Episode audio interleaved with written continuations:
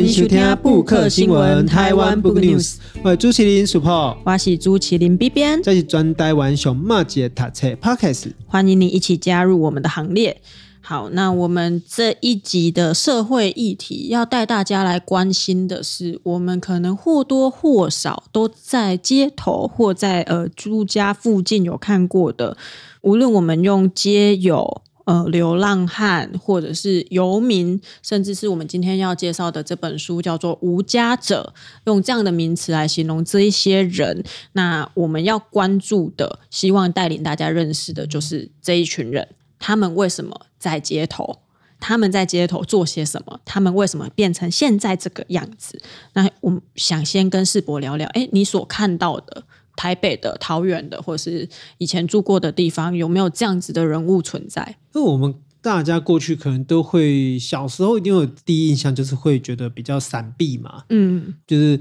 避而远之啊。那如果在台北的话，比如说可能我们跟 B 编以前读书在正大，嗯，可能也会有一些比较像这样的角色，嗯，或者说像我后来回来桃园，比如说桃园以前的文昌公园。那或者说以前还有地下道，火火车站的地下道，嗯、啊，那大多都是无家者聚集比较明显的地方。但事实上，大家对于无家者，或我们后来会说他是游民、哈街友，甚至流浪汉，其实大家都是保持着一个比较有距离的感觉。嗯，那事实上，我有时候觉得好像我们也这是一个文化冲击啦。哈，就是说，好，当你对社会学的认知越理解，你可能会理解到每个无家者背后可能都有他的苦衷。可是，当我又再回来桃园，比如我们跟实际的邻里长接触或社区接触的时候，你仿佛又可以理解到说，那为什么一般的居民会对所谓的无家者会产生抗拒？所以这好像就没有所谓的绝对的对错啊。嗯，至少我觉得一个直接的问题可能是大家会觉得说，哎，它的比如整齐啊、清洁，哦，乃至于可能衍生出来的整个治安的可能的威胁，或者说，我觉得其实最重要的威胁其实不是危险，而是。恐惧，嗯，那恐惧事实上是不是一定会出现威胁？不见得，但我觉得恐惧是大家需要克服的一个最直接的东西。所以我觉得这才是我目前看到的一个最直接的城乡差距啦，或者说认知上的一个差距。刚刚世博有提到，其实正大附近前几年有上过新闻，有一个摇摇哥哦，那。如果以无家者的定义来讲哦，因为瑶瑶哥算是正大附近的居民啊，学生都会大概了解，然后社群上面也会讨论的一个人物。那就我们对他的故事的了解，其实他是有家的。如果我们所谓的家是一个建筑物的话，哈，一个房子的话，他的确是有家的。但是他每天的工作吗，或是行为，他就是。在外面晃来晃去，哦，也也会有可能去捡一些垃圾桶的东西来吃。那每天就是走来走去，所以以这个立场来讲，又好像觉得他符合，比如说书里面所描述的无家者的这个身份。那他一开始给我们的学生的感觉，社群上开始对他有讨论，的确也像是世博刚刚讲的，关于恐惧，大家会担心他做出什么威胁。可是后来，正大的学生跟附近的居民渐渐的接受，为什么？因为你知道他其实不会攻击你，或者是他不会带来至少人身上的危险，对你的威胁的时候，你不恐惧他了，你就会慢慢的接受他。当然，可能初来乍到的学生会觉得，哦。怎么会有一个很衣衫不整，或者是甚至看起来他也没有穿鞋子啊，然后看起来有点脏的人在校园里面晃来晃去？的确也会有学生就是会去向学校提议说，不可以让这一个人进到校园里哦，或者是希望请警察或者是社工、社服单位来处理他。但前几年会上新闻，就是因为当社服单位来把他带走的时候，另一派的说法就会觉得说，哎，可是他没有攻击人啊，你警察把他带走的。合法性是什么？他并没有犯罪，或者是他并没有显著的可能精神上的状况有需要急切到要就医等等。所以这一些问题，其实当时也在社群里面引发了正反两派的很激烈的这个讨论跟对立。那也是我们今天所关注的这个无家者的议题一个比较无解的地方，就是这两种说法，或者是。这两种立场，或者是甚至三四种立场，都有好像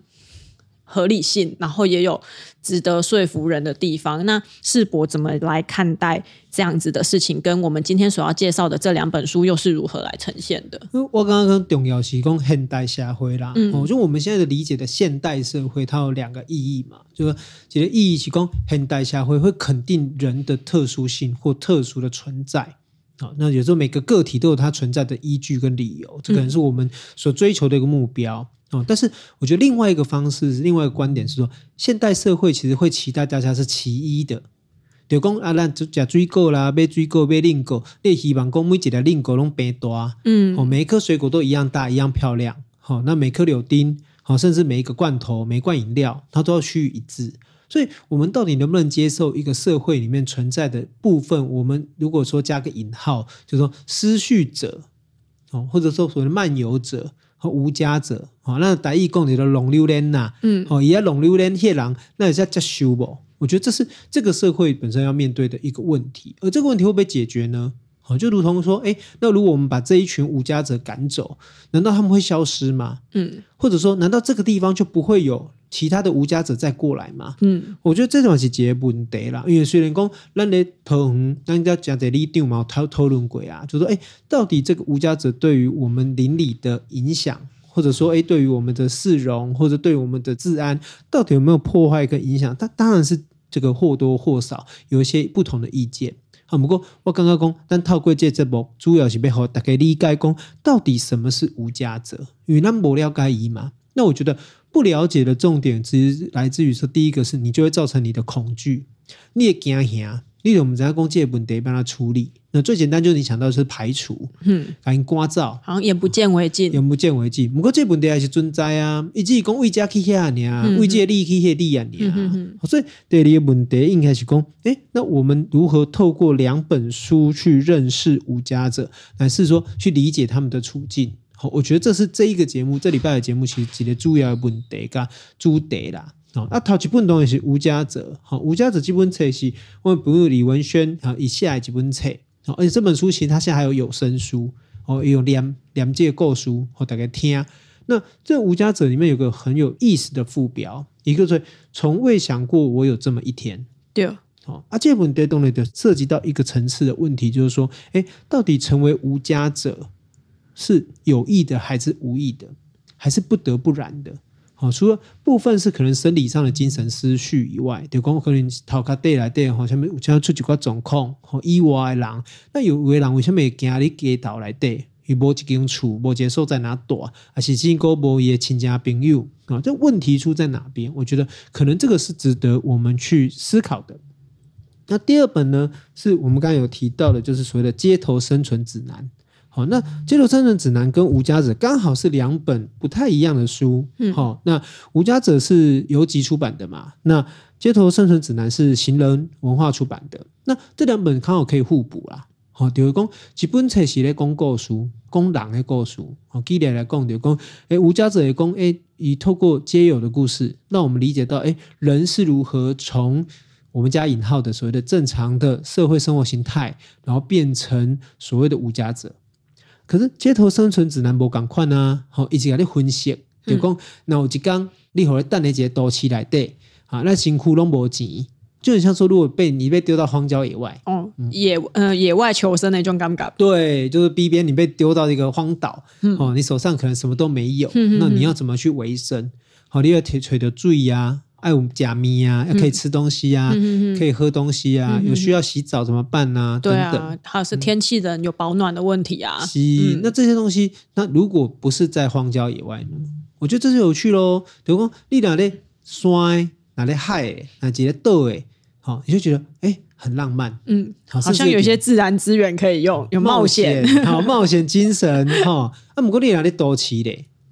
你好像在都市里面，当你在都市里面求生，而你没有钱、没有金钱、没有硬币的时候，那你的求生是不是其实很像，就如同我们的无家者们在这个社会里面求生的方式一样？嗯，所以基本起来对对分析啊，哈，比如说像我们刚才提到的这个《街头生存指南》里面，他就在谈一个，就是城市狭缝求生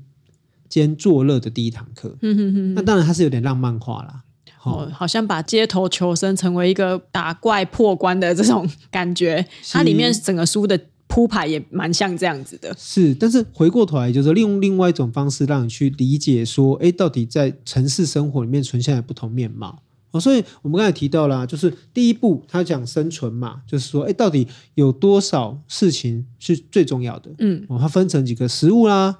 好，用水啦，好，跟所谓的休息，好，睡处。啊，另外就是说，哎，其实很多无家者他不见得是没有在做事情的，他其实也有工作，甚至他有他的资讯网络，哦，乃至于说，哎，有的人他甚至可以在都市里面找到娱乐，哦，不用钱的娱乐，乃至于变成一个社群。所以我觉得这个册来对我节意义啦，哈，就是说我们怎么去理解无家者，或者说理解这一些人他们生活的一个面向，我觉得最重点是我们可能没有机会知道。一个行业，好，那当然无家者可能不是一个行业，无家者可能是一个状态，嗯，好，但是它帮助我们去理解特定的某一群人的状态，而且他们过去可能被排挤、被拒绝、被遮蔽，好，大家宁愿当做不存在、看不见，啊，这种控来对，咱看了让我什么感觉，还是什么感受？我认为讲，哎，这可能是咱透过这两本册，而且重新思考这个社会，还是讲重新思考讲这点人跟咱的关系。我觉得这是这个两本书很有意思的地方。嘿，其实《街头生存指南》这本册整个包装上也蛮有趣的，因为封面是一个厚纸板，这好像就凸显了某一种，哎、嗯，你街头生存的必需品，其中一项是这个抓帮哦，这个纸箱，对，对，然后它里面有提到它的使用方式等等，啊，也从可以透过无家者的故事呢，更去了解说，哎，他们在街头到底面临了哪一些困难。当然，我们前面有提到《无家者》这一本书，他透过街友的访谈嘛，那去描述他如何走向街头。诶，很多其实他们未必是出于自愿，那有些也有一些不得已。那里面有各式各样的故事。那我觉得这个作者他有写到，他原本是预计采访十二个人。可是他最后只放了十个故事，他是经过了一些裁剪的。最后这两个故事，我们当然不会知道他为什么最后把它舍弃掉了，对，但一定有他的苦衷啊、那这本书的前言里面有写到，其实这个群体的建立起来，他们为什么变成无家者？我们如何去理解这个过程？跟我们在不理解的情况下，把他们标签化，或者乃至于污名化的这个状况，我们又要怎么去理解？那我们想先请世博比较深入的介绍一下《无家者》这本书，它的整个书写的策略，还有它的整个书想要传递的宗旨是什么？以及刚刚有前面有提到副标题说“从未想过有这样的一天”嘛？那这个为什么是从未想过呢？我认为讲这本册来对哦，因为也。出版的策划是台湾芒草心这个慈善协会嘛？啊，当然芒草心协会让大家都知道讲一对咱的无家者是较友善的，一直以来都长期在街头做实践的一个团体。啊，也当然来对，伊觉得出版缘起里面其实讲得很好。就讲咱台湾社会对无家己的厝，哈，流落街头的人其实有很多种称呼，比如政府部门喜欢用流民，嗯，哦，那非政府组织喜欢用街友，啊，一般人喜欢说流浪汉、流浪啊。哦，还是讲罗汉卡，哎，不是罗汉卡，应该说这个龙人六人的啦。嗯嗯嗯、哦。那这些不同的称呼里面，其实我觉得有很多人事实上是隐藏着，或者说他的心灵状态是不是这样子？比如说，围廊起困在收容中心啊，网咖啦，二十四小时的什么速食店啊、便利商店啊、廉价旅馆啊、三温暖啊，那这些人其实都与所谓的街友、无家者同时处在一种很赤贫的一个状态。所以这个社会里面，就是说，我们可能只看到的是病征，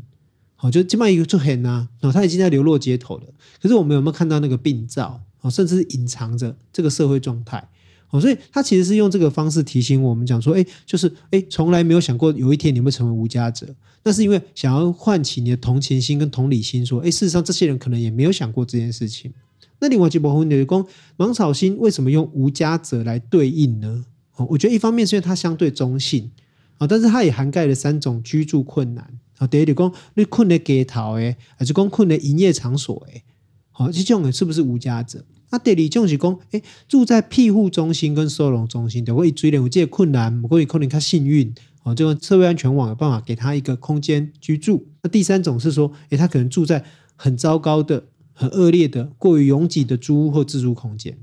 所以我刚刚说无家者这样的一个定义，其实它是把状态扩大了。状态扩大是因为希望大家意识到问题。我们这社会存在问题是讲，大家有法度好好徛起不？还是讲大家有法好好生活不？我认为讲这本书其实是有它的一个这样的书写目的。所以他都有共嘛，好，有共其实是十个人的故事。好，可是是不只是十个人，他还有那个所谓的就是社工的故事，其实去呈现说，哎，为什么这些人会这样子，而他跟我们有什么不一样？好，那透过一个皆有的社会，然后里面我在阅读的时候，哎，有的人他知道做车呀呀，好做这公司呀，好临喝酒塞喝车啊，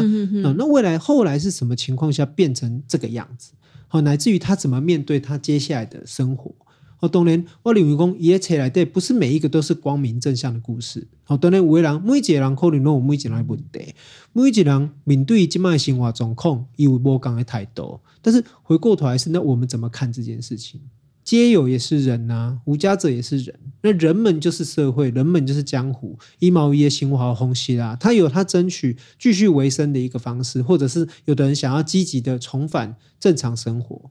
好，那有的人是他可能欲振乏力啊，一岁人不晚一啊呢，不过一可能老啊，一可能有可能有他的状况啊，有可能他没办法怎么样啦、那我们可能要思考的一个问题就是说，那这个社会是不患寡而患不均嘛？啊，就是说我们是不是真的没有办法去处理这个社会问题嘛？还是说我们事实上缺乏的是时间，还是金钱，还是能力，还是心？我觉得这个是台湾在发展一个近代社会的一个过程中，我们动作得面对的一个问题。所以我那时候阅读的时候，其实对我来说也是蛮意外的，因为我们可能以前经过地下道的时候，可能就你又不好意思捂住鼻子，嗯，可是你总是希望走在路中间，对，因为两边都是，对对，那你可能又偶尔想说，那我投了零钱在这个人的。罐子里，那我下一个人要不要投？嗯，好，那你就一直在这样一个从某种程度上有点害怕，嗯，可能有的人会厌恶，嗯，可是你有点同情，嗯，可是你又不知道该怎么办，你一直在一个复杂的情绪中进行，所以我觉得这《无家者》这本书里面其实帮助我们可以去理解啦，就是说，那为什么这个社会有一些人是这个样子？至少理解了你就特别惊啦。那甚至讲未来有这个机会来书课去讲，那是不是能够让这样的？都市的啊，这个所谓的无家者能够重新回到加引号，就是所谓的秩序里面。我觉得这是我自己会去思考的问题。我感觉看这本书的时候有几个点，我觉得蛮有趣的。一个是这个家到底是真实的家，还是说你所谓家庭这个支持网？那刚刚世博有讲到，其实无为郎是有收长他短，那可是他缺乏的是什么？他是独居嘛，他可能要一个人过生活，他没有。任何的亲戚，没有任何的朋友，整个世界就是他自己一个人要去承担。这样子的人能不能算是无家者？他要要不要在这个社会的防护网底下？我们要不要去给予支持，或是给予他回到所谓的秩序里面？我觉得这是一个我当初在翻这本书的时候会关注的一个点。那另外一个就是，我们的社会又该如何去面对他们个人的困境？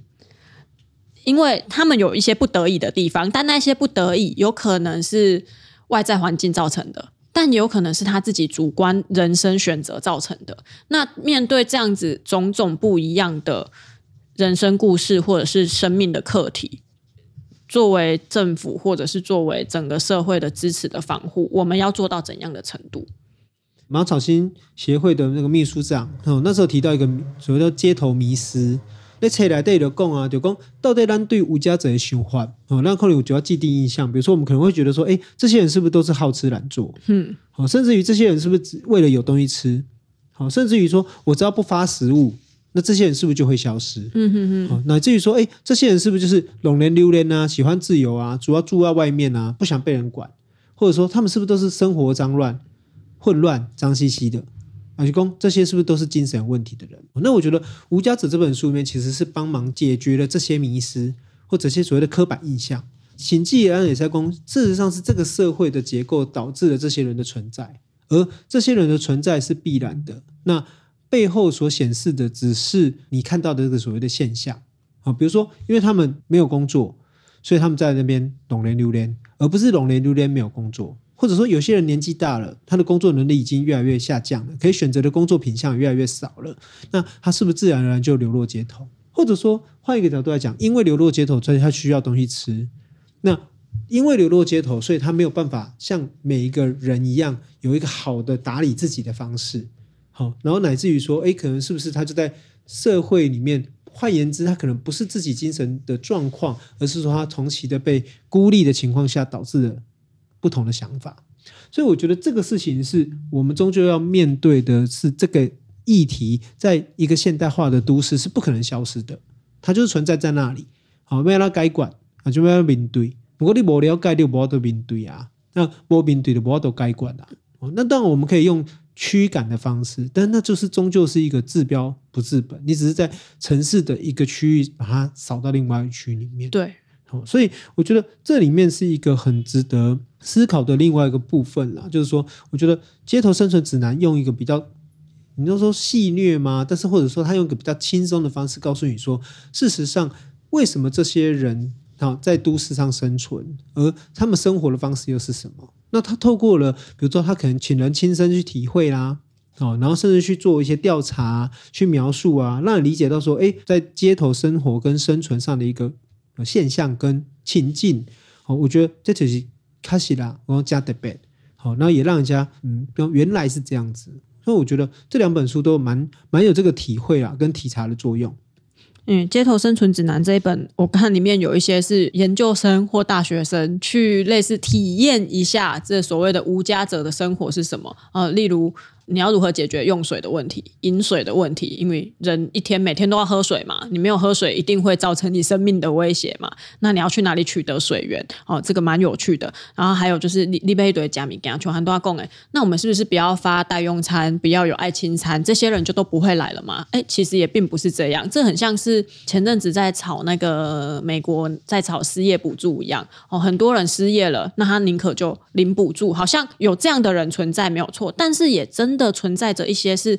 我没有办法，我我就是失业了，不是我自愿失业的，所以我的确是需要这一笔失业补助。难道我们要因为有一些取巧的人，而就把这个社会福利给放弃掉吗？我觉得这也是我们在阅读《无家者》哈街头生存指南的时候，会不断的去思考的问题。这甚至扩散到呃社会福利哦，整个社会防护网的。更多面向的思考，从无家者这个议题去发散出来的。对，刚刚我们前面也有讲到，我们很多人其实看到他们会闪避，或者是干脆不要看，或者是前几年有市议员喷水去驱赶游民的这种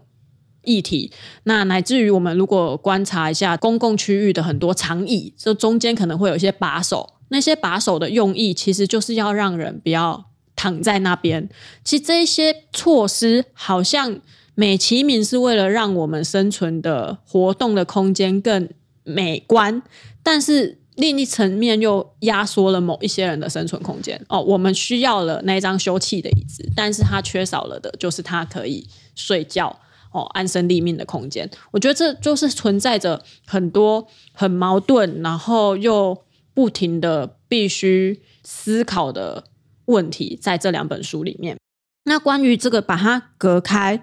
然后或是不要看，我们就可以解决问题吗？还有，我们通常会去排挤哪一些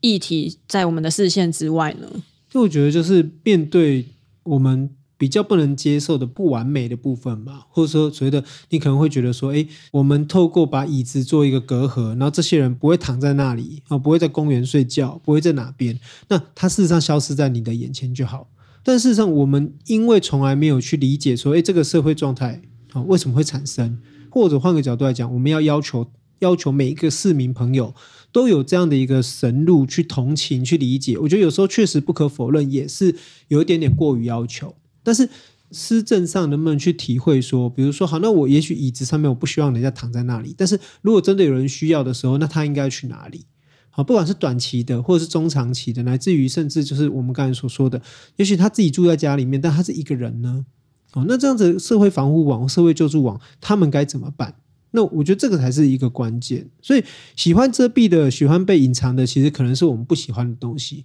但不喜欢的东西不会因为我们不讲它就不存在。对，相反的是，那如果它存在，我们要怎么去解决？所以我相信，一个现代化的社会，其实它终究要面对的就是，哎，所谓的被现代化抛出来的那些人，你被甩出来的那些人，或者是他可能也想要努力，他可能也想要这个能够有一番成就或成果，但是他可能不小心跌倒了，对啊。那在这个过程中，他可能付出了很多代价，但是是不是能够连基本的尊严和基本上生存的这个条件，我们可能都应该要让他维持住？哦，我觉得这个是。这个社会里面需要去思考的哦，就说当一个资本主义社会或一个现代社会发展到一个程度的时候，那难道我们真的都没有多余的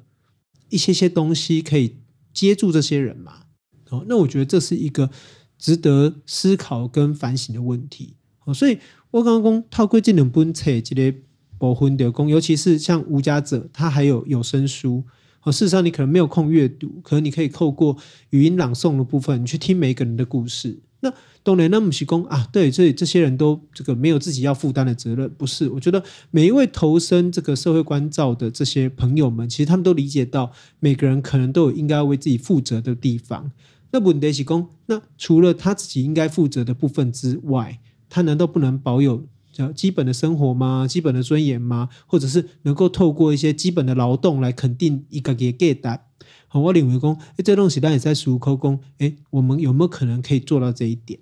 对，给今能本册就是希望透过这些无家者的故事，还有这些体验者的一些想法，让我们更去了解，哎，我们或许试着忽略不想看的那些地方，它跟我们的。社会防护跟我们的整个社会是不是代表一个进步的社会，其实都是息息相关的。那虽然好像不在我们眼前了，就没关系了吗？我觉得这件事情也是我大学时期开始看到摇摇哥，然后跟大家讨论开始，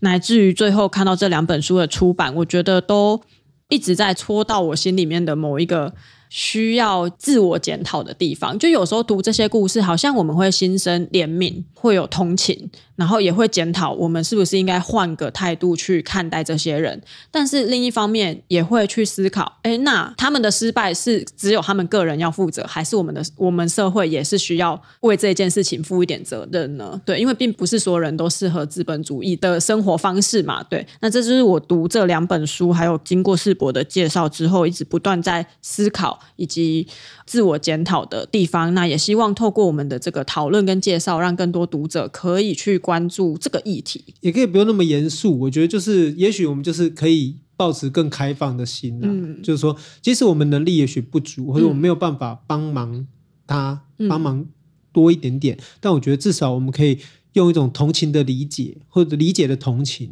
那我觉得至少不要说经过的时候就跟小孩子讲说啊，你要不爱读册哦，你要不爱拍片哦，对，变那呢，你要变那呢，哈，就是至少不要用这样子的心态去面对这个问题，因为我觉得这个社会问题都是大家的问题，就是它实际是一个大家共同形成的一个结果，嗯、那其实也是我们大家其实需要共同去克服面对的一件挑战。对，所以这两本书就是提醒我们不要用太过武断、太过片面的标签去看待这些人，那有更全面的认识跟理解。好，谢谢世博今天为我们介绍这两本书。谢谢。那如果有任何意见或想推荐什么书籍给我们，一起在节目聊聊，欢迎到我们的 IG 或写信给我们。我们的 IG 是台湾 Book News，我们的 email 也是台湾 Book News at gmail.com。那我们今天的节目就到这边喽，谢谢大家，拜拜，拜拜。